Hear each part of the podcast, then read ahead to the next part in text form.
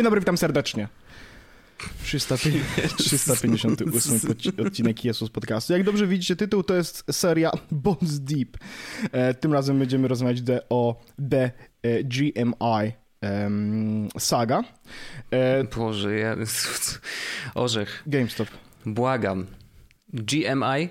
Co to jest GMI? Powiedz mi. GMI. GMI, dobrze. Co to jest GMI? No, A, przepraszam, to mi się. A, a, najlepsze, to, najlepsze jest to, że ja zrobiłem literówkę w tym. Dobrze, już, już jest okej. Okay. E, GME Saga, dobra, będzie łatwiej. E, słuchajcie, to znaczy, że mamy ze sobą speca. E, tym razem mamy ze sobą. E, ostatnim razem mieliśmy Michała Mynarskiego, e, który był specem od e, procesorów. Jest generalnie mądrym człowiekiem, specjalistą od, od rzeczy, który opowiada o tych procesorach. I dzisiaj też. Polecamy tam ten odcinek, oczywiście. Bardzo dobry jest oczywiście w opisie odcinka. link. możecie też dać Michałowi follow, bo Michał jest też w tym odcinku, bo jest specjalistą również od giełdy. Cześć Michał, e, witamy cię serdecznie. E, to ja teraz tylko jeszcze powiem e, krótkie rzeczy. Macie ostatnich 7 dni na to, żeby sobie kupić e, bluzę lub koszulkę e, Jezus podcastową. E, to jest pierwsza informacja. Druga informacja, na nagranym na YouTubie pojawił się nowy film, w którym możecie zobaczyć dyrektora Andrzeja, który otwiera 47 paczek w NBA 2021. Czy to normalne? Próbowałem to obejrzeć, ale trudne ja to, ja to, to było ja, ja mnie. to obejrzałem całe i jakby... Bo to jednak sport. Ja chciałem tylko powiedzieć tak, ja to obejrzałem całe i to było warte, żeby obejrzeć moment, w którym Andrzej zachwyc... wypadł mu jakiś, e, mm, jakiś właśnie zawodnik i Andrzej mówi, on jest przecież taki atletyczny i taki zwinny. Więc dobrze, e, tyle. E, to są takie dwie ważne... To chyba jednak trzeba zobaczyć. Tak, warto, warto, warto, warto. E, to tyle. E, dobra, słuchajcie, e, Michał, mm, słuchaj, sprawa wygląda tak. Ja wiem, że znowu przespałem jakąś szansę na bycie bogatym, chociaż mam nadzieję, że nie. Ale e, ja jestem bardzo ciekaw, e, jakby co przespałem. Co się w ogóle od Janie Pawliło w tym wszystkim? O co ty chodzi? Tak, musimy zacząć od, jakiejś, od jakiegoś początku. Tak. To, to może ja zacznę od początku. E, początek w ogóle chciałem zaznaczyć, że to nie jest tak, że jestem mocno intu specjalista giełda. Po prostu mnie to interesuje. Ja bardziej trzymam się rynków e, krypto od dobrych To w naszym lat. standardzie jesteś absolutnie Abs, jesteś ekspertem, więc się ekspertem. nie Ale, dobrze, ale przede wszystkim no, jestem, bardzo interesują mnie rzeczy związane z giełdą, z amerykańską giełdą, z kryzysami i, i z rzeczami tego typu pochodnymi. E, I odpowiadając na twoje pytanie, e, tak, przespałeś okazję, by być bogatym. E, I nie, ponieważ okazji, by być bogatym na pewno będzie jeszcze mnóstwo. Ale mi powiedział. związane akurat z tą. Już na terapię nie muszę chodzić dzięki niemu. No, e, nie akurat, akurat może nie związane z tą, bo tutaj, e, tutaj jest mm, jakby to ująć, ta, ta gra ostatnich tygodni była dosyć bardzo niebezpieczna. Tak zwanych, dużo osób zapewne zarobiło, ale też bardzo dużo osób straciło i Giełda, straci nie? dużo pieniędzy. A, to chyba ważne, no, żeby, to chyba ważne, żeby powiedzieć, że, w, że jakby nic, co nie będziemy mówić, nie będzie poradą finansową. I mówimy to oczywiście dlatego, żeby nas nie zamknęli, e, to jest pierwsza rzecz, ale też dlatego, że jakby, e, słuchajcie, jeśli posłuchacie trzech randomów w internecie i podejmiecie jakąś decyzję finansową, to to wszystko jest na was. W sensie jakby tak serio, nie? Jeśli puścisz no, sobie jakieś tak. trzy losowe osoby, z czego żadna nie ma generalnie doświadczenia.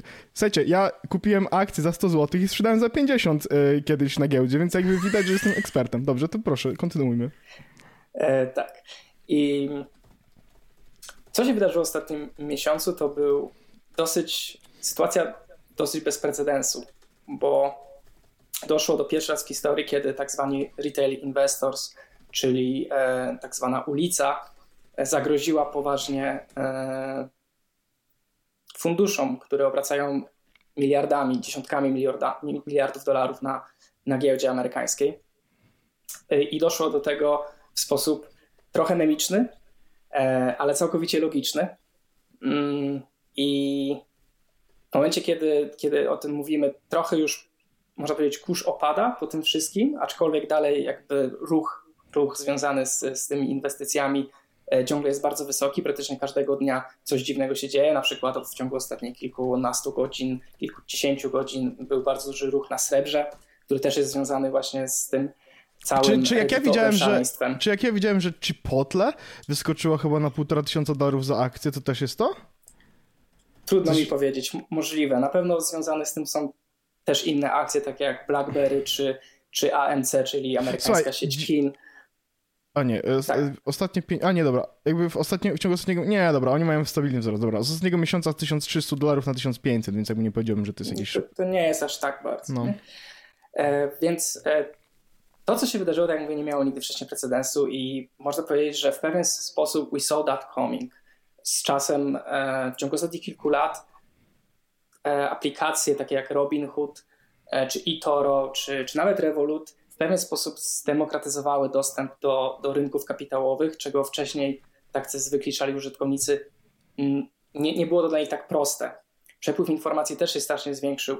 E, możemy, no, praktycznie każda osoba ze smartfonem w kieszeni jest w stanie uzyskać bardzo dobre informacje, jeżeli gdzie szukać na temat rynków finansowych. Jeżeli ma trochę gotówki, to może użyć takich aplikacji do inwestowania. Jeżeli to jest kilka osób, no to jakby nic się nie dzieje, ale jeżeli tych osób są tysiące, dziesiątki tysięcy, setki tysięcy, czy nawet w tym momencie e, subreddit Wall Street Bets, od którego to wszystko się zaczęło, ma już ponad 7 milionów użytkowników, no to jest siła, Shit. to jest siła, która potrafi ruszyć naprawdę duże, duże kapitalizacje na rynku. Więc ja pozwoliłem sobie e, zrobić taki mały, małą listę tego, co się wydarzyło, mniej więcej chronologicznie. I to jest lista na, w oparciu o research, który zrobił dla takiego pana, to się nazywa, pan nazywa się Shamat Palipatia. No i to jest taka znana postać na, na rynkach e, finansowych Ameryce, inwestor, który do tego CEO firmy Social Capital, który słynie z dosyć ostrego języka krytykującego Wall Street, e, regulacje rynku bankowego, e, ale nie na takiej zasadzie, że on po prostu jest antyregulacją, tylko pokazuje, gdzie te regulacje powinny być, a gdzie są, gdzie działają, a gdzie nie. Więc Shamat poprosił o swoich podwładnych o sporządzenie takiej listy, jakby mam, mam przetłumaczenie tej listy w oparciu o to, co mówię w odcinku, w ostatnim odcinku swojego podcastu All In Podcast. Więc 19 czerwca 2009, 2019 roku, czyli półtorej roku temu, użytkownik Deep Fucking Value, to jest jego nick, mhm, e, kupuje wezwanie na akcję GameStopu na styczeń 2021 roku, czyli mijający właśnie styczeń, za 50 tysięcy dolarów i rozpoczyna coś, co się nazywa... Jeszcze raz, 50? 50 tysięcy dolarów, tak. Okej, okay, okej, okay, no. I od tego momentu co miesiąc postuje na tym subreddicie Wall Street Bets e, coś, co nazywa comiesięcznym e, GME YOLO Update. Czyli po prostu jakby postuje, jak, te, jak ta jego inwestycja się ma. 21 sierpnia 2019 roku, czyli dwa miesiące później, Michael Berry, którego możecie kojarzyć z filmu The Big Short, czyli człowiek, który siedząc w danych mhm. e, w arkuszach znalazł, znaczy rozpoznał narastającą bank, bańkę na, na, na e, nieruchomościach w Stanach Zjednoczonych, które finalnie doprowadziła do, do globalnego kryzysu finansowego z 2008 roku.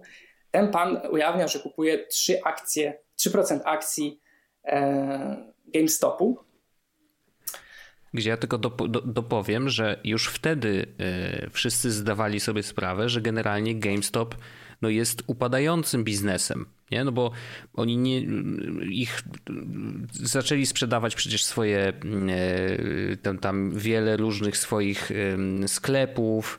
Jakby no, no ewidentnie sprzedawanie gier fizycznych zaczęło spadać. No i, i jakby na razie nie zaproponowali nic, co sprawiłoby, że i inwestor mógłby pomyśleć, a mają pomysł, pomysł na jakiś biznes, e, żeby zrobić jakiś pivot albo zrobić coś innego, nie wiem, przenieść się bardziej do internetu czy coś takiego, nie? Że jakby to była firma, która generalnie no, była skazana na śmierć. To prawda, ale nie do końca, ponieważ GameStop e, w tym czasie nie był biznesem, który, znaczy był biznesem, można powiedzieć, rynku schyłkowego, tak, retailowego sprzedawania mhm. gier.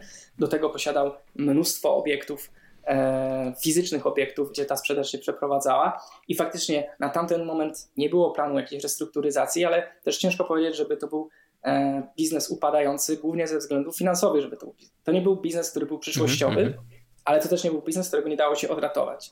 Za to jego akcje były shortowane od dobrych kilku lat przez fundusze, które grały po prostu na to, Co że... Co to znaczy shortowane? Bo to jest ważne. Tak, Musimy tłumaczyć jak dla Dobrze. pięciolatka. Więc shortowane, shortowanie akcji oznacza tyle, że E, ja pożyczam akcje teraz od maklera z terminem ich zwrotu, sprzedaję je na rynku, licząc na to, że przed terminem ich zwrotu odkupię je za mniej, czyli generalnie gram na spadki, a różnicę między jedną a drugą transakcją schowam do kieszeni.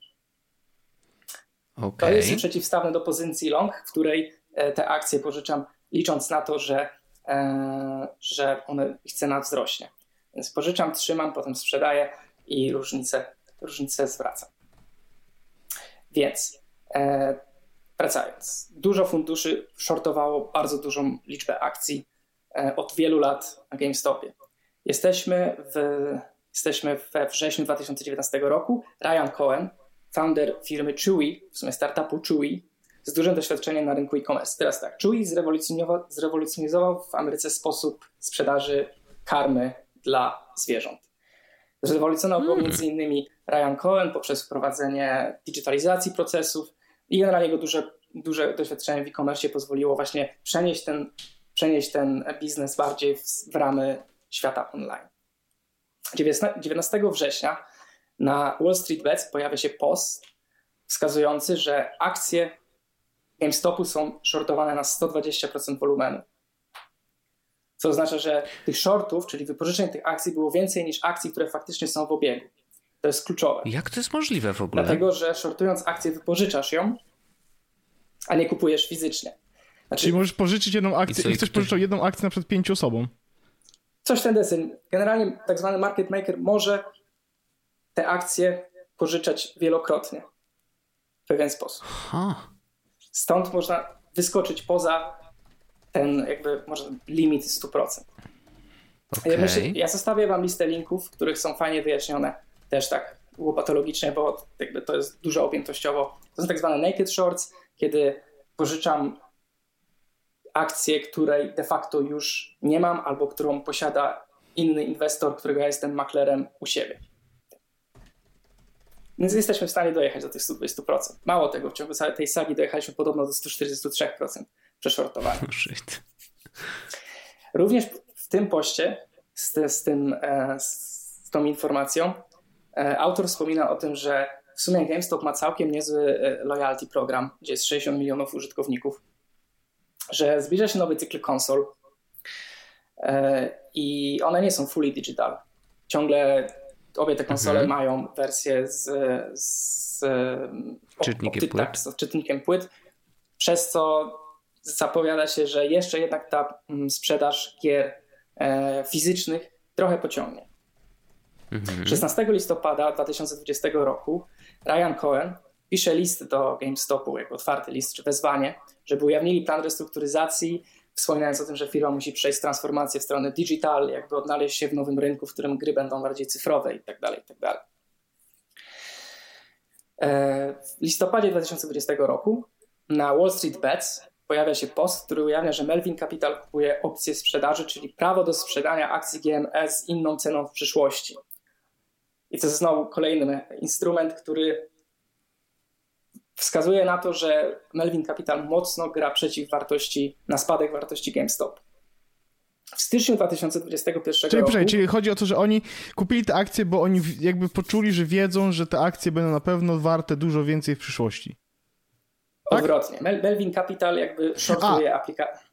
Okay, dobra, Oni dobra. kupili mhm. prawo do sprzedaży po takiej cenie, jak im się, jaka im się wydaje, że znaczy sprzedali, kupili prawo do sprzedaży akcji, których jeszcze nie mają, licząc na to, że w jakimś punkcie przyszłości kupią te akcje za mniej, a będą mogli sprzedać je za więcej i zarobić na różnicy. Okej, okay, dobra. Czyli generalnie zakładają, ale... zakładają no. że w jakimś punkcie przyszłości cena akcji będzie niższa niż ta, na której kupno, na której um, I to jest jakaś opcje jest sprzedaży jakaś, mają. I to jest jakaś wtedy informacja publiczna, że to tak, że, że, że oni tak robią, czy jak to wygląda? Generalnie to, co firmy shortują, nie jest informacją publiczną. Ale są, jak widać, sposoby, żeby się dowiedzieć, jakie ruchy wykonują fundusze. Mhm, ale to nie jest, że leak, tylko ktoś bardzo sprytnie po prostu patrzy na, na to, e, tak, jakby tak, tak, tak. Co, co, okay. co dany fundusz to posiada u siebie i tak dalej. Mhm. Okay. Tak. Styczeń 2021 GameStop daje Cohenowi, czyli temu panu, który wcześniej kupił 10% akcji, jego CEO i CFO z czasu Chewy miejsca w zarządzie. Jednocześnie sugerując albo wskazując wręcz, że firma jakby zgadza się z jego wizją tego, żeby przejść tą transformację online. I w tym momencie zaczyna się robić naprawdę ciekawie, bo zaczyna się robić głośno na Wall Street Bets wokół tego, wokół tych akcji. Ceny zaczynają rosnąć, co powoli zmusza short sellerów do zabezpieczania swoich pozycji, ponieważ oni grali na to, że te akcje spadną i muszą mieć jakiś, jakąś podstawę, jakiś, e, jakiś jakby to powiedzieć, no, po prostu muszą mieć hajs w banku, który by potwierdzał to, że oni są wypłacalni. Jeżeli ta cena cały czas rośnie, jeżeli ty pożyczyłeś 10 akcji i to kosztowało cię 2000 dolarów i ty masz zwrócić e, akcje, które będą kosztowały 10 tysięcy dolarów, to osoba, która pożyczyła ci te akcje musi być pewna, że ty masz tyle pieniędzy, żeby w ogóle móc tą transakcję potem wykonać. Jasne. No i przez ten tydzień od 14 do 21 stycznia w tydzień łącznie przehandlowano akcji GameSpotu na ponad 100 miliardów dolarów. Taki był ruch na tych akcjach. Cena wystrzeliła, jak widzieliśmy. Co? Cena wystrzeliła, jak widzieliśmy, do najpierw 100, potem 200, potem 300, chyba rekordowo około 405 płaciliśmy za akcję GameStop. Nastąpił tak zwany short squeeze, czyli osoby, które shortowały tę akcję, zostały zmuszone do tego, żeby kupić z rynku akcje po zawyżonej cenie, jednocześnie same zawyżając cenę tych akcji, żeby one zostały zwrócone do maklerów, od których oni je pożyczyli. Więc można powiedzieć, że bardzo duże, um, duże straty wykazał. Melvin Capital sam został dosyć szybko do, dokapitalizowany przez swoją spółkę Citadel na ponad 3 miliardy e, dolarów, tylko po to, żeby pokryć główni shortsellerzy, czyli Citron i Melvin Capital, ogłosili, że oni swoje shorty już pokryli, więc jakby są na zero. Ale doszło też do pewnych bardzo brzydkich, nawet nie wiem czy to nazwać incydentów, ale sytuacji, w której w pewnym momencie Robin Hood, czyli jakby mhm. pierwotny w ogóle twórca, e, który umożliwił ten całe, to całe zamieszanie, wstrzymał mhm. możliwość kupowania akcji GameStopu, ale tylko kupowania i tylko GameStopu, chociaż chwilę później również innych asetów powiązanych z tą akcją, ponieważ prawdopodobnie e, nie mieli wystarczająco pieniędzy, żeby pokryć e, kupna swoich klientów. Ponieważ Robinhood. No tak, bo oni też są pośrednikiem. Jakby oni są pośrednikiem. Te pieniądze dokładnie. przelatują przez nich. Tak, no. tak. Mhm. Oni są pośrednikiem, oni nie mają tych akcji fizycznie. Oni, oni tak naprawdę idą na rynek i skupują te akcje w imieniu swoich użytkowników, więc to, do czego prawdopodobnie doszło, o czym mówi wielu obserwatorów finansowych, jest to, że Robinhood w ogóle nie był przygotowany finansowo na tak gigantyczną zmienność rynku, jaką Reddit zafundował. I sposób, w jaki oni to rozwiązali, prawdopodobnie będzie się wiązał z pozwami zbiorowymi i będzie się wiązał z jakąś formą regulacji ze strony SAC, czyli ciała urzędniczego regulacyjnego Stanów Zjednoczonych, które trzyma pieczę nad rynkami finansowymi i obrotem akcjami i tak dalej. Dlatego, że. Ja tylko dopowiem jeszcze, że y, w najbliższym czasie, nie wiem czy to będzie kwestia najbliższego tygodnia, ale CEO Robin Hooda będzie y, występował przed kongresem. Będzie w związku z tą sytuacją, ponieważ doszło do bardzo poważnego pozwolę sobie użyć angielskiego słowa disruption na rynku, dlatego że to jest wbrew jakimkolwiek zasadom, żeby wstrzymać po pierwsze arbitralnie, po drugie tylko dane asety, w tym wypadku to były m.in. akcje GameStopu, a już naprawdę skandalicznym jest pomysł, żeby mm, wstrzymać tylko kupno, bo to, co spowodowało, to był mo moment, momentalna sprzedaż bardzo dużej ilości akcji, co strasznie, co wpłynęło na cenę, po prostu spadła jak kamień na dół. Jednocześnie mhm. ludzie nie byli w stanie e, zabezpieczyć swoich zysków, zrealizować swoich zysków i to ludzie tacy, tacy jak my, tak jak ja, wy, którzy po prostu w tej aplikacji trzymali swoje ciężko zarobione pieniądze i liczyli na to, że e, do, dokładnie coś takiego się nie wydarzy. Mało tego, incydentalnie, podobno incydentalnie, ale zdarzały się sytuacje, w których e, Robin Hood upłynniał mm, asety swoich klientów, czyli jakby wbrew w ogóle bez, bez ich e, interakcji czy ingerencji, Robinhood po prostu sprzedawał po cenie, której oni nie chcieli sprzedawać. Bez możliwości wow, reakcji. Czyli tak jakby kupiłeś jako użytkownik, kupiłeś sobie akcje, trzymasz sobie te akcje, patrzysz jak ci rosną albo spadają i, i nie, nie, jakby nie podjąłeś żadnej decyzji, chciałeś się trzymać, a, a Robinhood za tak. ciebie je sprzedawał. Tak, były takie What sytuacje. I to stworzyło bardzo duże napięcie na rynku finansowym, ponieważ ludzie, nawet no, nawet część komentatorów finansowych widzi, że no, to tak nie powinno działać, bo to też dało czas. Te 24 godziny, kiedy Robin Hood wstrzymał kupno akcji na swojej platformie, dały też czas funduszom, żeby się przegrupowały, żeby poprawiły swoje e, pozycje z shortów. Generalnie te 24 godzin już nigdy nie odzyskamy. Straty, które tam się wydarzyły, finansowe, straty też zaufania do instytucji finansowych, zaufania do narzędzi, jakie są dostępne, prawdopodobnie są nie do, nie do przecenienia. Ludzie faktycznie potracili bardzo duże pieniądze i już nie odzyskają tego, niezależnie czy kurs pójdzie w górę czy w dół. Nie, co, mhm. nie cofniemy czasu. Te 24-godzinne okno wyrządziło straszne straty. Moralne też. No. Yy, no dobra, ale bo Powiedziałeś o tym, że generalnie Reddit wpłynął na, na wysokość tych akcji i, i było to zaplanowane to też tak, nie że... Tak, że Reddit, na... pozwól, że wejdę ci w słowo, ponieważ... Nie, nie, jasne, znaczy no, to, ludzie, tak? Jakby... Tak, bo ludzie się skrzyknęli, na pewno pojawiło się coś, co się nazywa momentum driven trading, czyli jakby wzrost był bardziej oparty o intuicję, bardziej oparty o chcieństwo inwestorów niż fundamenty, które leżą pod biznesem GameStop. I to nie jest nic nowego, na tym rynku to występuje i to nie jest tylko domena e, tak zwanej ulicy, bo w ten sam sposób potrafią inwestować fundusze, one potrafią tworzyć to momentum, które potem tę cenę obniża albo, albo, albo sprawia, że ta cena rośnie. W każdym razie te 100 miliardów akcji w tydzień, które zostało przehandlowane, to jest kwota, która sugeruje, że nie tylko ulica weszła w te, w te trady, ale również inne fundusze, widząc tą okazję, prawdopodobnie po hmm. obu stronach trade'ów, zarówno shortując, jak i jak i grając na longa, też weszły z bardzo dużymi pieniędzmi. Ale tak, jakby podstawą jest to, że ludzie się skrzyknęli, że ok, to kupujemy akcję GameStop. Ich motywacje to jest zupełnie inna, inna, inna w ogóle jakby moim zdaniem to może być temat dla niektórych prac doktorskich, dlaczego ludzie akurat tak zareagowali. Też jest bardzo ciekawy temat, o którym możemy porozmawiać. Znaczy, no bo to, to, to jest, wiesz, jakby najbardziej zaskakujące jest to, że akurat w tym przypadku to zadziałało, nie? I zadziałało na taką skalę, że to się rozkręciło, e, bo jakby ja nieraz już widzieliśmy moc Reddita w przeróżnych sytuacjach e, i, i no jednak potrafili zrobić bardzo dużo. E, zresztą Dogecoiny też chyba powstały de facto na Reddicie jako, jako pomysł i żart, a później stały się faktycznie no, jakimś tam instrumentem kryptowaluty, e, nie, znaczy kryptowalutą i już. E, natomiast mm, zastanawia mnie to, jakby jak czy, czy, ludzie, którzy się skrzyknęli, to jaki był de facto ich plan? Bo rozumiem, że motywacja mogła być różna. Jedni chcieli zarobić, e, inni chcieli y, właśnie jakoś sprawić, że coś na rynku się zmieni.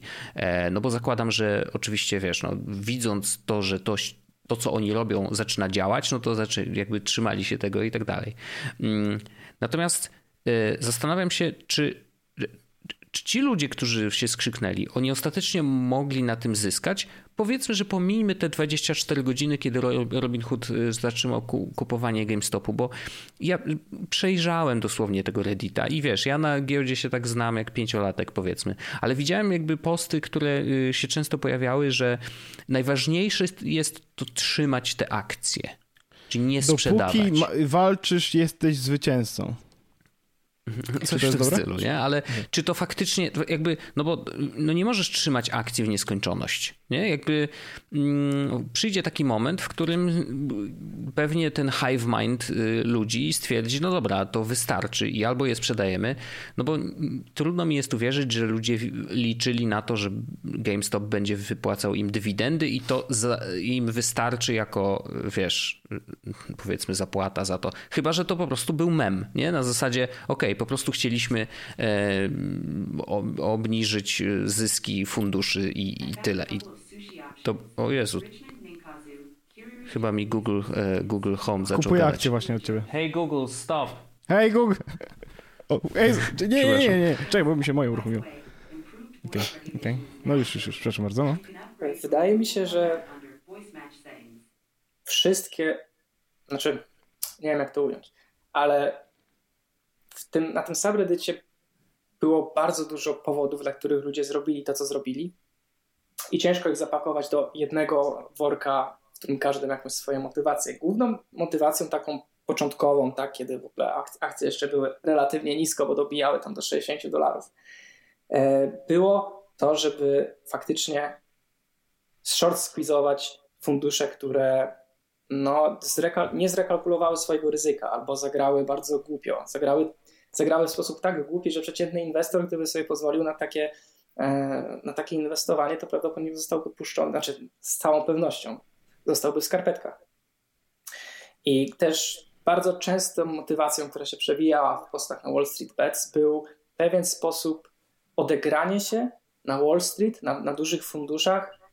E, był pojawiały się zdjęcia, słynne zdjęcie z czasów ruchu Occupy Wall Street. Tak, widziałem, no. Jak e, tak zwani Wall Street Suits na balkonie e, popijają szampana, robiąc sobie zdjęcia i, i śmiejąc się z ludzi, którzy protestowali pod, dokładnie pod tymi balkonami w związku z, z kryzysem finansowym.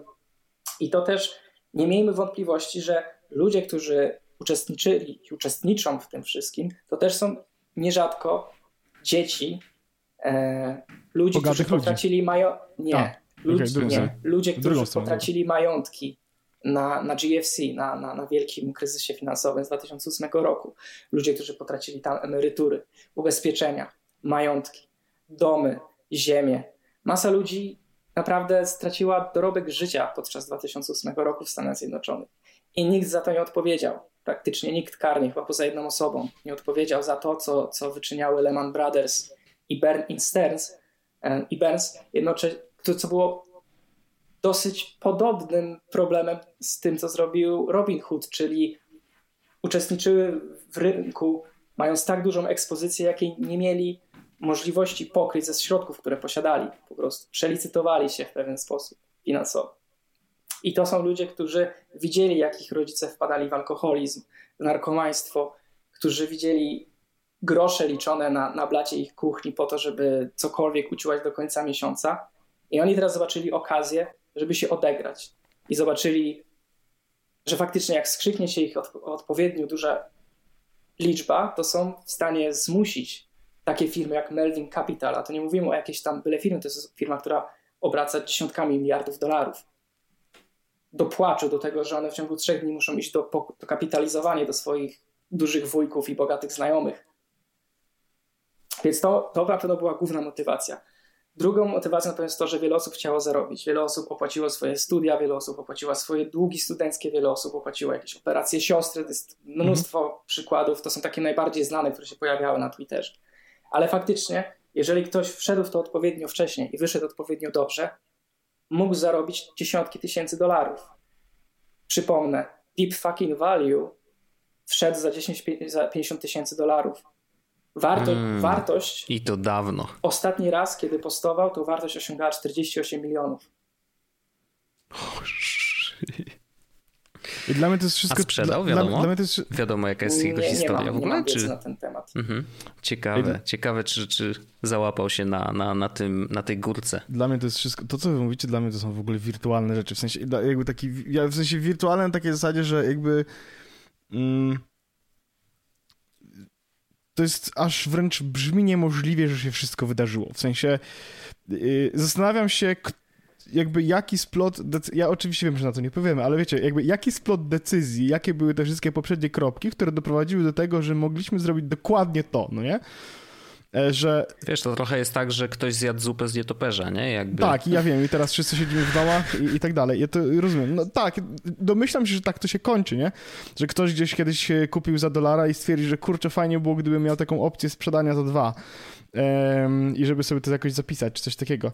E ale, ale, ale to jest fascynujące, w sensie jak dużo rzeczy w różnych miejscach nagle wystrzeliło, czy w ogóle się zakręciło po to, że nagle się okazuje, że okej, okay, mamy więcej osób posiadających akcje, które w ogóle się okazuje, że tak naprawdę nie istnieją, bo to jest tak, że to jest pożyczona akcja i 10 osób pożyczyło tą samą i tak dalej, i tak dalej, i tak dalej i jakby jakieś różne y, instrumenty finansowe, wajchy, y, jakby procesy, które sprawiły, że nagle jakby, y, no wiesz, to the moon. No tak, ale to jest to jest ten sam, znaczy każde tego typu, nazwijmy to wydarzenie, to jest splot jakichś Tak, dziwny, tak. Może nawet nie dziwny. To, choćby już dzisiaj będzie do, do pożygu wspominane, ale choćby właśnie kryzys z 2008 roku, tam też do tego kryzysu doprowadziło wiele różnych czynników, który każdy z osobna był raczej niegroźny, ale przez lat mhm. usypało kulę śnieżną, która po prostu zmiotła sprawę. Zmiotła strasznie. E, w każdym razie odpowiadając na twoje pytanie, bo tak jeszcze o dywidendy pytałeś. Wątpię, żeby ktokolwiek na, na, na Wall Street Bets liczył na dokument, na, na dywidendy.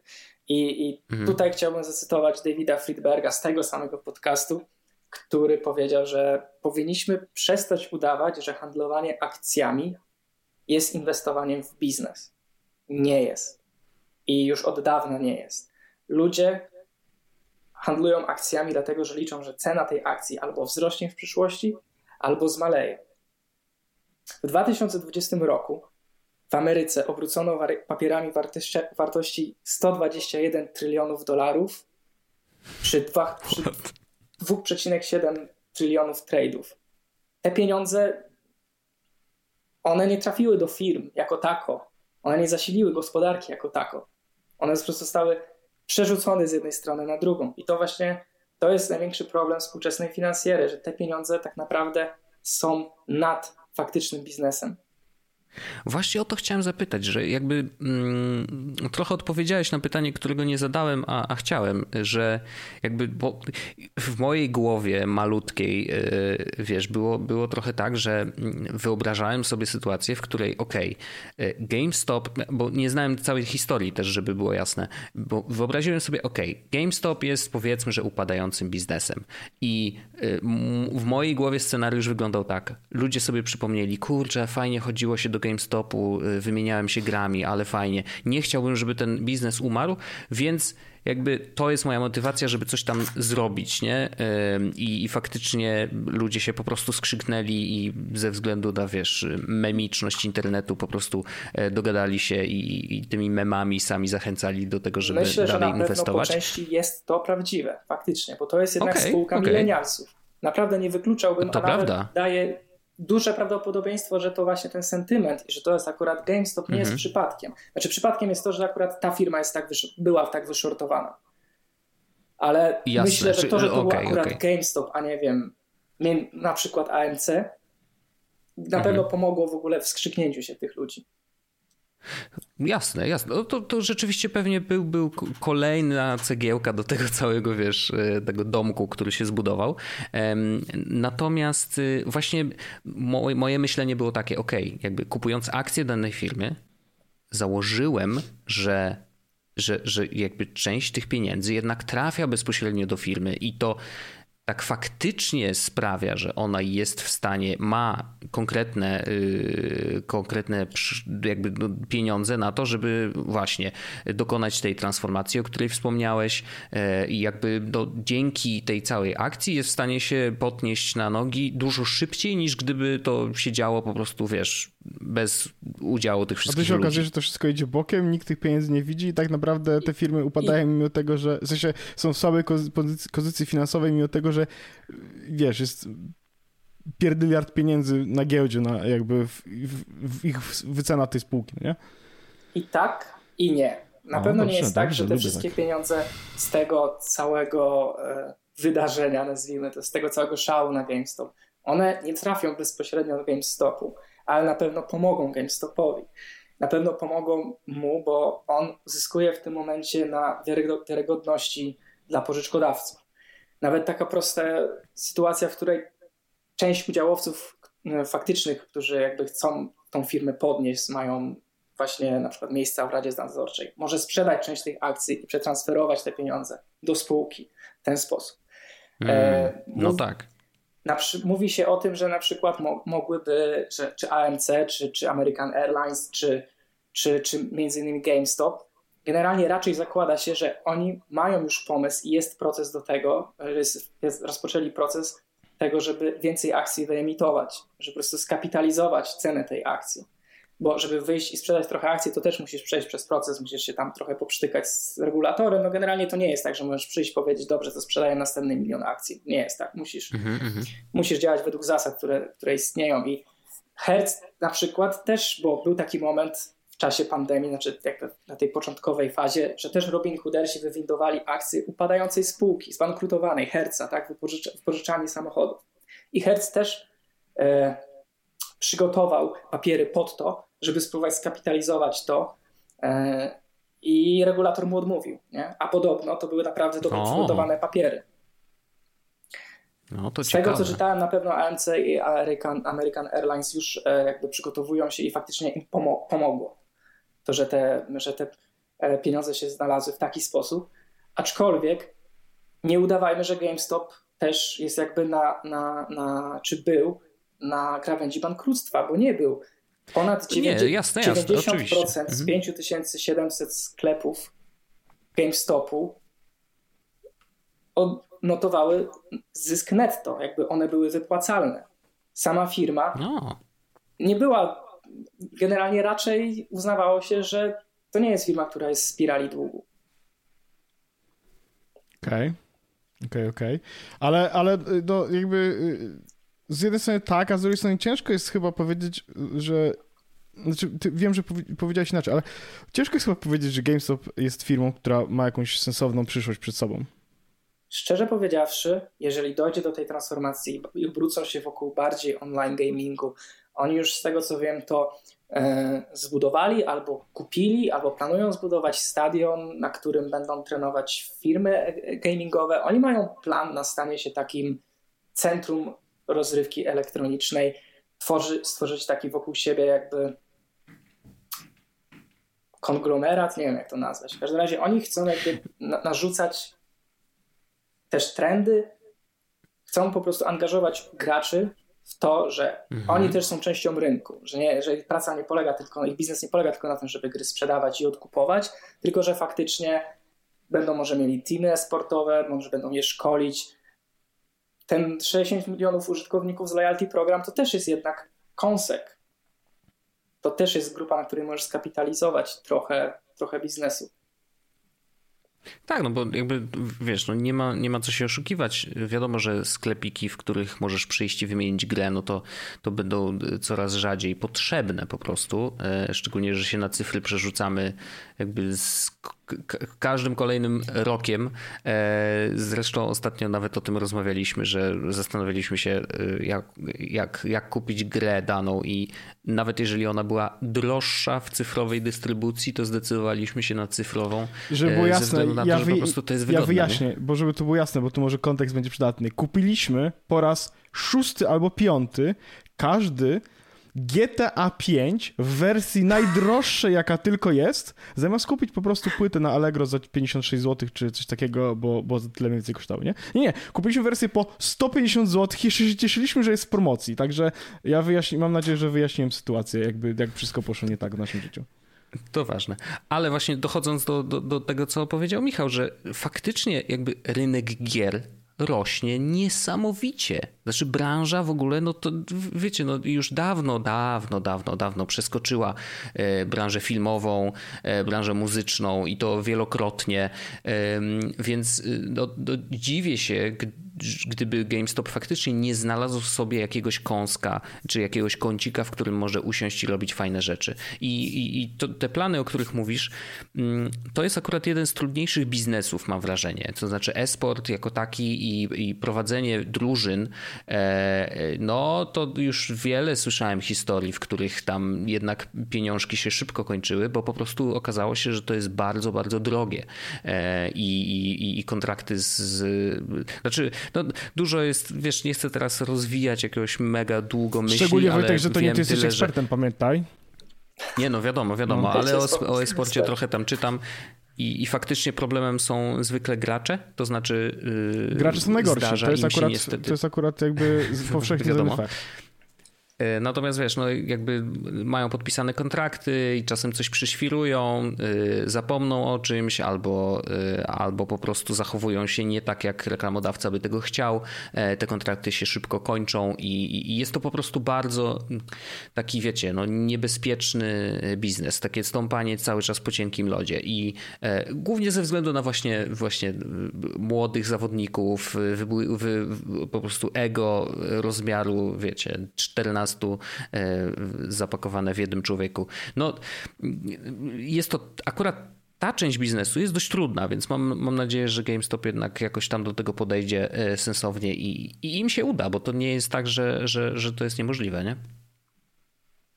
Znaczy, yy, no ja mam wrażenie, że już nie, ale okej. Okay. W sensie, ale to znowu, ja, ja, ja właśnie przegapiłem ofertę na to, żeby być najbogatszym człowiekiem na ziemi, więc może nie powinienem też się opowiadać na temat tego, jak jakaś firma sobie poradzi w przyszłości. Eee, tak, właściwie to wybija mój argument z ręki. Przepraszam bardzo, że się odezwałem. Już więcej się to nie powtórzy. Dobra, Michał, jedno pytanie, bo, bo to mnie y, nurtowało od samego początku tej akcji. Znaczy od początku nie, bo 2019 to ja nie miałem zielonego pojęcia w ogóle, że coś takiego się dzieje. Dla mnie ta akcja zaczęła się faktycznie w styczniu i to w ostatnich tygodniach, bo po prostu było o niej głośno, wiesz, w tych naszych, powiedzmy, miejscach y, internetu. Czy w Polsce było to, byłoby to możliwe? E, myślałem nad tym pytaniem i uważam, że niekoniecznie. Głównie dlatego, że u nas brakuje tego czynnika, którym jest Robinhood, czyli e, frictionless Aha. pośrednik, który pozwala każdemu z aplikacją mobilną szybko zainstalować sobie, przelać pieniądze i, i łatwo. E, a Revolut? Revolut chyba nie ma ekspozycji. Tylko, że on jest na, na amerykański. Tak, a, Revolut a, nie ma okay. ekspozycji na GPW. Mamy maklerów, mamy mBank, który jest tam fajny, jakiś tam szybki, fajny w użyciu i tak dalej, ale to dalej proces jest trochę bardziej skomplikowany. Wydaje mi się, że... Ja tylko podpowiem, że ja próbowałem założyć na mBanku konto maklerskie i yy, odbiłem się od tego testu na początku. No Tam jest kilka pytań zadają tak. i, I niestety nie, się, nie przeszedłem.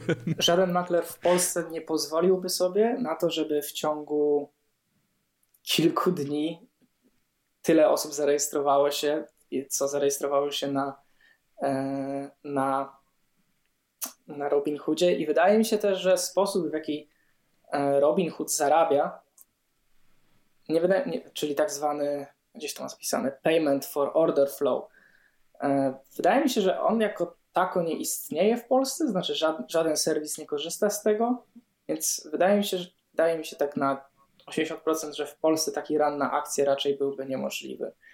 Po prostu ludzie nie mają aż tak łatwego dostępu w Polsce do, do polskiego rynku kapitałowego, do GPW, e, jak łatwym to uczyniły takie akcje jak, e, aplikacje jak Robinhood, czy, czy eToro, czy, czy między innymi Revolut. eToro to mi się reklamy mhm. wyświetlały non-stop w ogóle e, na...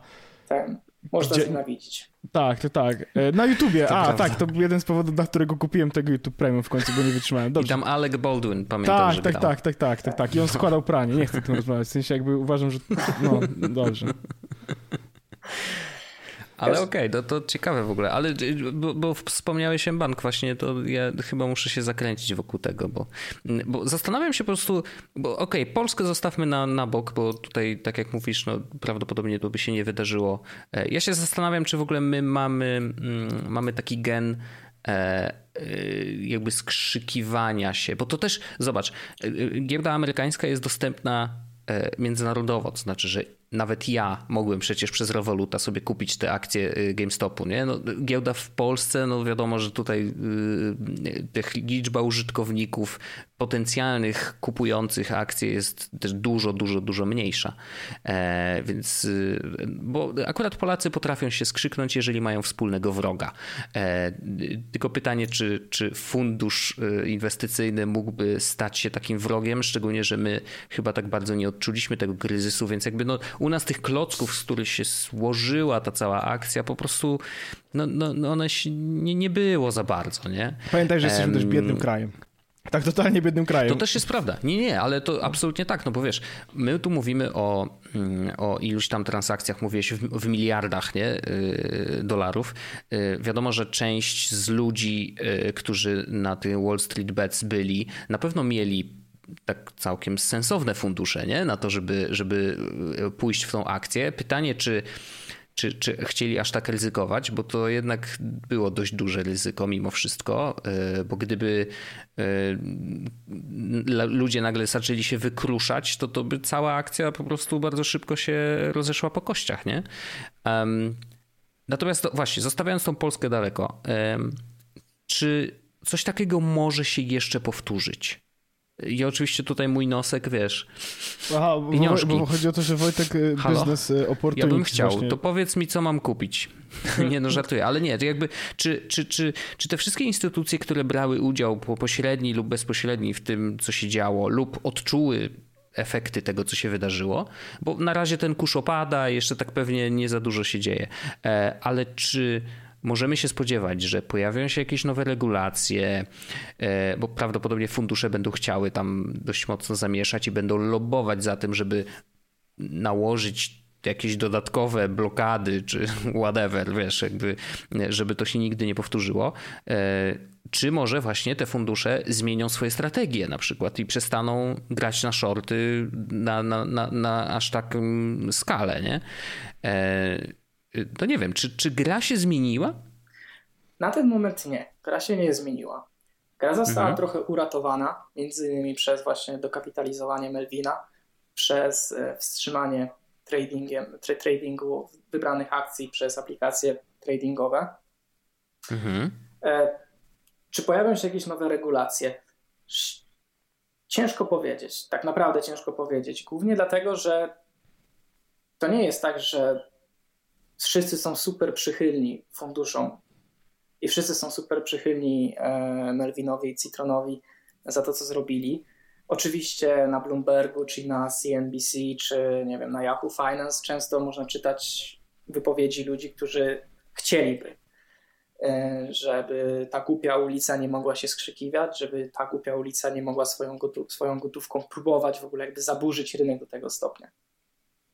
Prawdą jest też, że pewien sposób regulacje zadziałały, bo wymusiły na, na Robin Hoodzie między innymi to, żeby on zwiększył swoje zabezpieczenie w gotówce, przymusiły go do czego i do czego on powinien być przygotowany, bo Robin Hood zarabiał na tym, kiedy rynek był w miarę spokojny, ale powinien być przygotowany na to, kiedy rynek przestaje być racjonalny i spokojny. Więc e, tak naprawdę to wszystko mogło pójść znacznie gorzej niż poszło, jeżeli chodzi w ogóle o stabilność rynków finansowych. To, to mogło być trochę bardziej poważne konsekwencjach niż było. Na szczęście nie było i to też się złożyło parę aspektów. Czy to się może powtórzyć?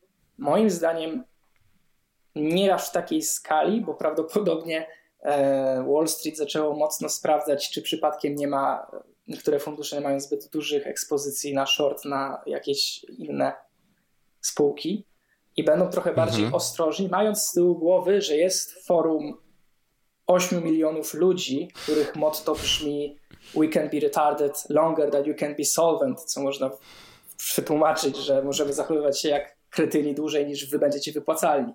I to jest prawda. Nice. E, więc jakby reguły gry się zmieniły, ale zmieniły się w trochę innym aspekcie i trochę dłużej to trwało niż tylko ten ostatni tydzień. Te reguły się zmieniały przez ostatnią dekadę, ponieważ doszło do moim zdaniem wspaniałej rzeczy, czyli do demokratyzacji właśnie dostępu do informacji, demokratyzacji dostępu do rynków finansowych.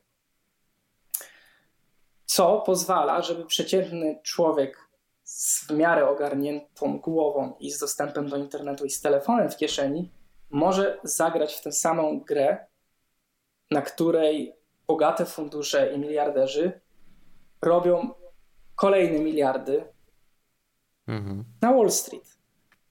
I to jest bardzo ważne i powinniśmy dążyć do tego, żeby jak najwięcej, jak największa liczba młodych w ogóle największa liczba małych ludzi, tak, małych naszych robaczków tu wszędzie, miała do tego dostęp i żeby ten dostęp był jak najbardziej ułatwiony. Bo tylko w ten sposób możemy zapewnić szanse, równe szanse, również na rynkach finansowych. I to nie dotyczy tylko Stanów Zjednoczonych czy Polski. To dotyczy ponad miliarda ludzi na świecie, którzy są, o których się mówi, że są unbanked, ponieważ oni nie mają dostępu do jakiejkolwiek bankowości, czyli problem, który próbują rozwiązać kolejne projekty oparte o blockchain żeby człowiek w zasięgu anteny z 5G czy 4G był w stanie uczestniczyć w sieci wymiany dóbr, w sieci wymiany pieniądza, w sieci wymiany kruszców itd., tak itd. Tak Ponieważ tylko pozwalając ludziom, żeby mogli w tym obracać, mamy szansę na faktycznie rozwój na równych warunkach. I to jest, to powinien być w ogóle punkt pierwszy wniosków, jakie wyciągamy z, tego z tych ostatnich wydarzeń. Punkt drugi jest taki, że zachowanie Robin Hooda, Citadel, który jest pośrednikiem, bo to jest ciekawy konflikt interesów, ponieważ Citadel jest inwestorem w Melvin Capital, który shortował akcje, mhm. a jednocześnie Citadel jest pośrednikiem dla Robin Hooda. Więc on zarabia z trade'ów, które się wydarzają na Robin Hoodzie 47% payment for order flow, które zapłacił Robin Hood w zeszłym roku, przechodziło przez Citadel. To jest 60 milionów w kwartał. Tyle zarobili na nich. A z drugiej strony mają swój fundusz, którego są, w który są zainwestowani, który aktywnie gra przeciw Robin Hoodowi. Mhm. Tak zwana razie... francuska y, kanapka, tak? Nie, żartuję. tak.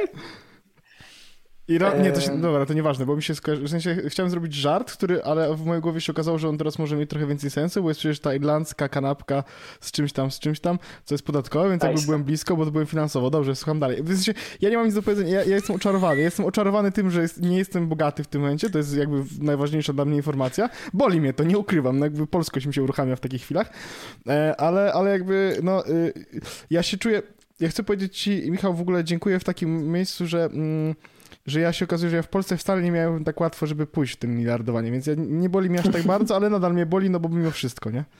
Oni się dorobili, tak... sąsiad się robił, a ja nie mam. No to pocieszę cię, bo były, był sondaż czy badanie z brazylijskiego e, rynku akcji, gdzie wyszło, że 97% traderów jest stratnych. To jest rynek straszny. Ja na, ja na, pe, ja na pewno byłbym tym, y, tym, co nie byłby stratny. Tak. To jest mhm. rynek strasznie krwiożerczy również, ale zostawmy to na chwilę. Wracając.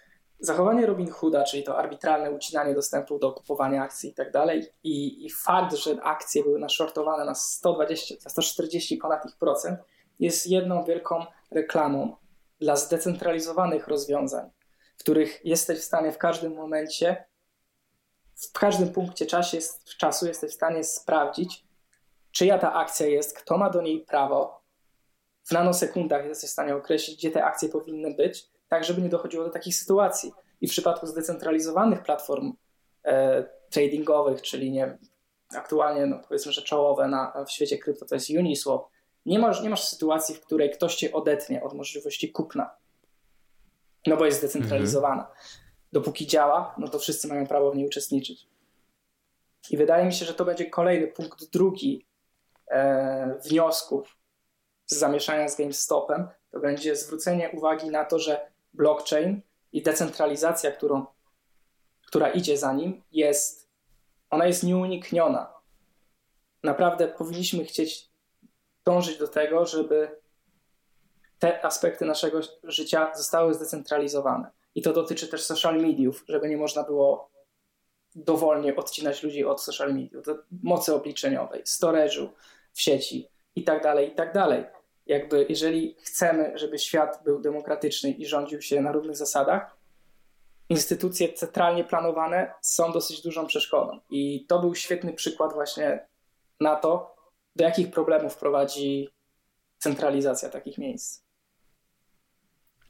Mega to jest ciekawe, y, bo demokratyzacja oznacza oczywiście, wiesz, y, dużo plusów, bo daje dostęp i możliwość, E, natomiast y, wiesz, no zawsze jest taka myśl u mnie w głowie, e, chociaż to jest trochę tak, że jeżeli ktoś się nie zna na tym, mm, a mimo to jakby wchodzi w zabawę y, finansowe tego typu, czy chce grać na giełdzie i tak dalej, e, no to może się dość mocno sparzyć, nie? Tylko, że to, to sparzenie jest tylko i wyłącznie winą tej osoby a nie, e, a nie odgórnie zablokowane przez, wiesz, przez właśnie no jakiś no, tak, tam... to już jest tak naprawdę filozoficzna dyskusja o odpowiedzialności za swoje czyny i, i o tym, czy ja mam prawo decydować o to, w jaki sposób stracę pieniądze. Nie? Czy to moja nieuwaga ma do tego doprowadzić, czy to, że Robin Hood odetnie mnie od możliwości kupowania akcji wtedy, kiedy ja potrzebuję Dokładnie. kupować. Tak mhm, mhm. w każdym razie jedyne, co mnie na ten moment może nie tyle martwi, co jestem nie jestem pewien, czy ruch zdecentralizowanych finansów, czyli tak zwany DeFi, który bardzo się zaognił przez ostatni rok, eksplodował wręcz w projekty, które rozwiązują naprawdę całą gamę problemów e, finansowych, czy on dojrzał do tego, żeby ci wszyscy ludzie między innymi z Wall Street Bets, e, nagle weszli do niego. No bo to jest dalej raczkująca technologia, pomimo tego, że ma naprawdę fajny, fajny user experience i tak dalej, ale to jest dalej rynek bardzo świeży. Mhm.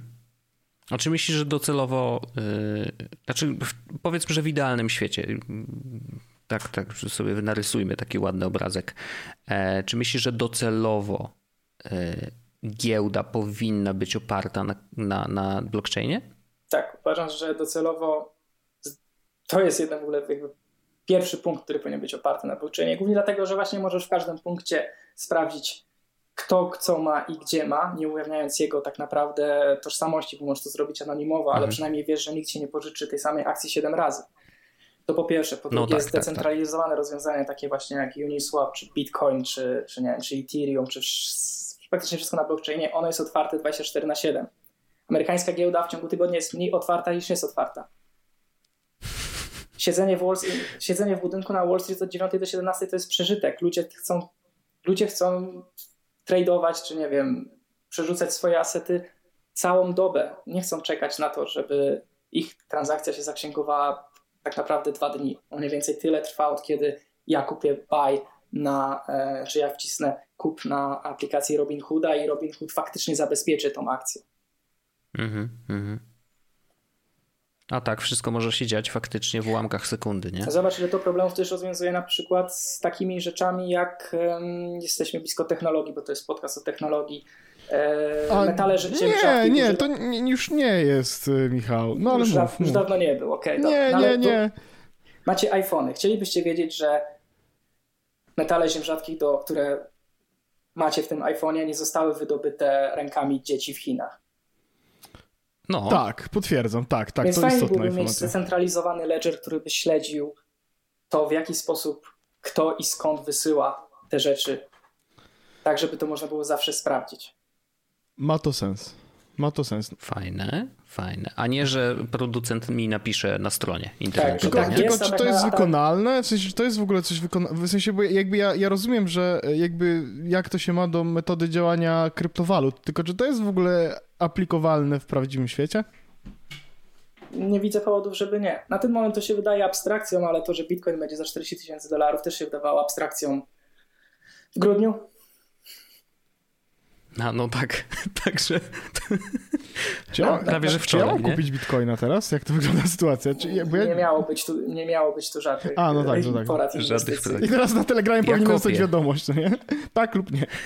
No, dobrze. Ja kopię bitcoiny, e, znaczy inaczej, kopię kryptowaluty ogólnie, natomiast trzymam, e, mam wallet w bitcoinach i, i sobie tam rosną. W miesiąc wykopałem 350 złotych. Warto, w okay. wartości bitcoina, czyli Jak na dzisiaj kopanie, tyle. to powinieneś zacząć czytać o stejkowaniu. Co to jest stejkowanie? Brzmi jak stek. Stejkowanie to jest odejście od właśnie idei kopania, ponieważ ona ma dwie poważne wady. Pierwsza poważna jest no. wada taka, że zużywasz dużo mocy. Czyli w no, wartościach tak, absolutnych to jest tak, dużo tak. mocy, w wartościach relatywnych, mhm. jak, no to, to o to chodzi, nie? Jakby prąd. No, no, no. W wartościach relatywnych, biorąc pod uwagę skąd ten prąd się bierze i tak dalej, i tak dalej, to już nie są aż tak tak niemiłe dla oka liczby, ale jednak no, jest przeświadczenie w świecie krypto, że jest to para, która idzie trochę w gwizdek. I to jest mhm. spowodowane tym, że konsensus tego, w jaki sposób są potwierdzane te transakcje, jest oparty o tak zwany proof of work. Proof of stake, który się robi coraz bardziej popularny, na którym są opierane nowoczesne łańcuchy, na które między innymi przechodzi Ethereum w tak zwanym Ethereum 2.0. On ten mhm. problem rozwiązuje trochę inaczej na zasadzie, że możesz potwierdzać, w bardzo dużym uproszczeniu, możesz potwierdzać transakcje, wspierając ją tym, że ty posiadasz wystarczająco coinów, żeby procesować te transakcje, bo jak będziesz na przykład grał przeciw łańcuchowi i próbował wykonywać transakcje typu double spending, to po prostu je stracisz. Więc w praktyce wygląda to tak, że jeżeli na przykład masz 32 etery, możesz uruchomić węzeł, zamknąć te 32 etery i wtedy uczestniczysz po prostu w łańcuchu przetwarzając transakcje i od tych przetwarzania tych transakcji twoje, dostajesz fee. Od 32 eteru, jak zamkniesz 100, no to będzie od 100 eteru i tak dalej, i tak dalej. I dużo no łańcuch... dobra, ale kto liczy? Kto liczy? No, algorytm liczy. Okay. To, to, co Wojtek robi? Co Wojtek, jest... To co Wojtek robi w tej sytuacji? Oprócz tego, że zamyka te pieniądze, to co, co, co musi nic, zrobić? Nic, autentycznie nic. No, znaczy, no to nie jest aż tak proste, trzeba się trochę tam wejść into details, ale nawet tak jest takie proste rozwiązanie, że są giełdy, które udostępniają możliwość stakeowania, czyli na przykład posiadasz dużo jakiegoś coina z jakiegoś projektu, którego dana giełda udostępnia możliwość stakeowania, więc wkładasz go na to tak zwany stake. To działa jak lokata w gruncie rzeczy. I nie masz Aha. do tego dostępu, nie możesz tego sprzedać. I to jest zamknięte na jakiś okres czasu. No hmm. i o określoną liczbę dni, czy tygodni, czy miesięcy, twój stake jest powiększany o to, co zostało, można powiedzieć, zarobione przy użyciu twojego, twojego wkładu. I po, po jakimś czasie wypłacasz. No normalnie to tak, no, no, no brzmi jak lokata, jak lokata zupełnie. No to jest Jasne. Mhm. W każdym okay. razie to, co leży pod spodem, no to jest technologia konsensusu, która pozwala na wykonywanie transakcji i trzymanie, utrzymywanie tego, żeby one zawsze były prawdziwe i zgodne w, zgodne w czasie e, przy użyciu po prostu faktycznie zamrożonych środków. Mhm. To się nazywa proof Dobrze, of stake, się... tam to się nazywa proof of work. Jasne, jasne. To y, może nie będziemy już za głęboko wchodzić w kryptowaluty, bo obawiam się, że to, to może być kolejny temat dla Balls Deep. e, jak, jak coś może wydarzy się w świecie kryptowalut, chociaż ostatnio dzieje się i tak całkiem dużo, e, ale, no. ale no, e, ale myślę, że zostawimy to na następny, e, na następny odcinek. A e, no bo dzisiaj naturalnie trochę przeszliśmy, no bo wiadomo, że rozmawialiśmy o przyszłości w ogóle rynków finansowych, więc to jest oczywiste, że warto o tym wspomnieć. Ale myślę, że czy, czy chciałbyś jeszcze coś dodać w tej kwestii, Michale? W kwestii GME i, i całej tej sytuacji? Taki miałem jeden wniosek, czytając o tym, przygotowując się do tego podcastu, że przede wszystkim bardzo. Pierwszy raz zdarzyło się tak, że była przytłaczająca liczba informacji, które nierzadko się wykluczały. I to polecam w sumie każdemu, kto śledzi tę sytuację, żeby w miarę na bieżąco sobie odświeżać, bo naprawdę liczba wykluczających się informacji była dosyć spora. Jedni mówili, że short squeeze nie nastąpił, inni mówili, że nastąpił, jeszcze inni mówili, że nastąpił wręcz gamma squeeze, jedni mówili, że Melvin już zgłosił bankructwo, a tak naprawdę nie zgłosił. I hmm. Liczba informacji jest. A myślisz, że, że, że, że to zarzucenie e, nieprawdziwymi, no bo część z tych informacji musiała być nieprawdziwa, bo się wykluczały, nie? Mhm. E, czy to mogły być jakieś ruchy e, tej, tej drugiej strony, nie? Oczywiście cudzysłów pokazuje w powietrzu. E, to znaczy, że wiesz, chcieli ratować sytuację, rozsiewając fake newsy, tak żeby jakby rozbić troszeczkę ten, e, ten, ten ruch tak naprawdę. No, bo ja, no i właśnie, no, jest tak na przykład nazwać, spin, nie? który mówi, że ostatni run na, na, na srebro to jest próba Wall Street do rozbicia i jakby odwrócenia odwagi od, uwagi od GameStopu. I z kolei jest z kolei druga strona, która mówi, że tak wcale nie jest. I znalezienie informacji e, takich faktycznie solidnych nawet nie jest mhm. trudne. Czasami jest niemożliwe, bo w ciągu 6 godzin dostaniesz dwie wykluczające się nagle. Więc wow. e, istnieje spora szansa, że na przykład to, co powiemy, co powiedzieliśmy, może stać się nieaktualne w ciągu najbliższych godzin. Istnieje mhm. duża też szansa, że pewne skróty myślowe użyte tutaj mogą być nie do końca precyzyjne. Jeżeli ktoś to wyłapie, proszę się podzielić. Ja chętnie jakby się doczytam czy wyjaśnię. Zapraszamy do komentarzy na forum na tyle, oczywiście. Na ile potrafię. Temat jest dosyć skomplikowany, bo sama w ogóle idea Wall Street i, i faktycznie tego, co leży, leży pod tym, co my widzimy na Twitterze, jest dosyć skomplikowana i czasami do, ciężka do zrozumienia dla osoby, która na co dzień się wśród finansów e, nie porusza. Nawet dla mnie tak naprawdę wiele rzeczy musiałem sobie doczytać i jeszcze raz sobie objaśnić, rozrysować, żeby przynajmniej takich najbardziej podstawowych błędów nie popełnić. Bardzo Ci za to dziękujemy. E, tak, dokładnie. Kłaniam się nisko. Słuchajcie, e, ja chciałbym podziękować w takiej opcji jeszcze raz, oczywiście e, tak oficjalnie już na zakończenie Michałowi za to, że tutaj ładnie balls deep, no, no naprawdę, no weszliśmy bardzo głęboko w temat. Ja słuchałem jak oczarowany i dla, jakby, ja miałem wrażenie troszeczkę i jakby będzie to prawdopodobnie widać, słuchać, że ja słuchałem podcastu Wojtka z Michałem, którzy opowiadają na temat jakby... Dla, ja nic nie powiedziałem, dla, żeby było ale jasne. nie, no z mojej perspektywy tak to wyglądało, dlatego, że ja siedziałem cicho i tak mówię, Boże święto, o czym w ogóle oni gadają, no nie? Trochę się czułem, jakbym słuchał, bardzo mi się to podobało, jeśli ma być szczery. I oczywiście, tak jak mówię, bardzo dziękuję. E, także dziękujemy za ten odcinek. E, wszystkie linki do Michała, do poprzedniego odcinku też oczywiście są w opisie odcinka. Zapraszamy na forum oczywiście do komentowania. E, no i co, zapraszamy też oczywiście do naszego Patreona, bo dzisiaj jest oczywiście najlepszy moment, żeby dołączyć, bla, bla, bla, bla, bla, bla, bla, bla, bla, dokładnie, tak. Dobrze, to chyba tyle. W sensie to jest chyba tyle, co chciałem, chciałem powiedzieć. Czy Wojtku, pominąłem jakieś ważne informacje, które powinny się pojawić, za które może ktoś mnie wyrzucić z pracy? Nie, nie, dzisiaj zostajesz na miejscu. Michale, serdecznie Ci dziękujemy i to na pewno nie jest nasze ostatnie spotkanie. O, tak, Dziękuję tego, pięknie za zaproszenie. Tak, tego tu jest, to jest, y, y, pozdrawiam serdecznie Michała, naszego wysłannika z Boston, Massachusetts. E, dziękuję Wam serdecznie, do usłyszenia w kolejnym odcinku i do następnego z Michałem, także powodzenia, ciało, pa! Pa! Pa! Jest Podcast o technologii z wąsem. Ten odcinek powstał w dusznym studiu. Prowadził Paweł Orzech i Wojtek Wiman. Możesz nas wspierać na Patronie, żeby odblokować sobie dostęp do dodatkowych treści w formie półodcinków After Dark. A teraz przy płatności rocznej masz też 15% e, zniżki. Pamiętaj, żeby ocenić ten podcast. E, jeśli możesz, montaż Wojtek Wiman, identyfikacja wizualna Antoni Kwiatkowski, intro i outro tajemniczy Breakmaster Cylinder. Andrzej Kotarski jest jak twoja mama, kiedy odprowadzała cię do szkoły. Dziękujemy i do usłyszenia za tydzień w kolejnym odcinku.